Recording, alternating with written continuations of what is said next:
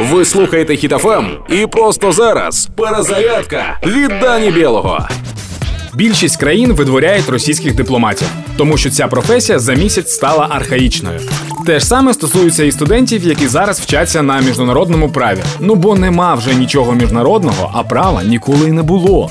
Невідомо ким тепер будуть працювати ці люди, бо Макдональдсів вже немає, та й на полуницю в Польщу не поїхати. А якщо б і була така можливість, то виникли б труднощі з відрізнянням полуниці від паляниці. В Україні з роботою напружено, але можливо. Влада закликає працювати всіх, хто може працювати на територіях, де нема бойових дій.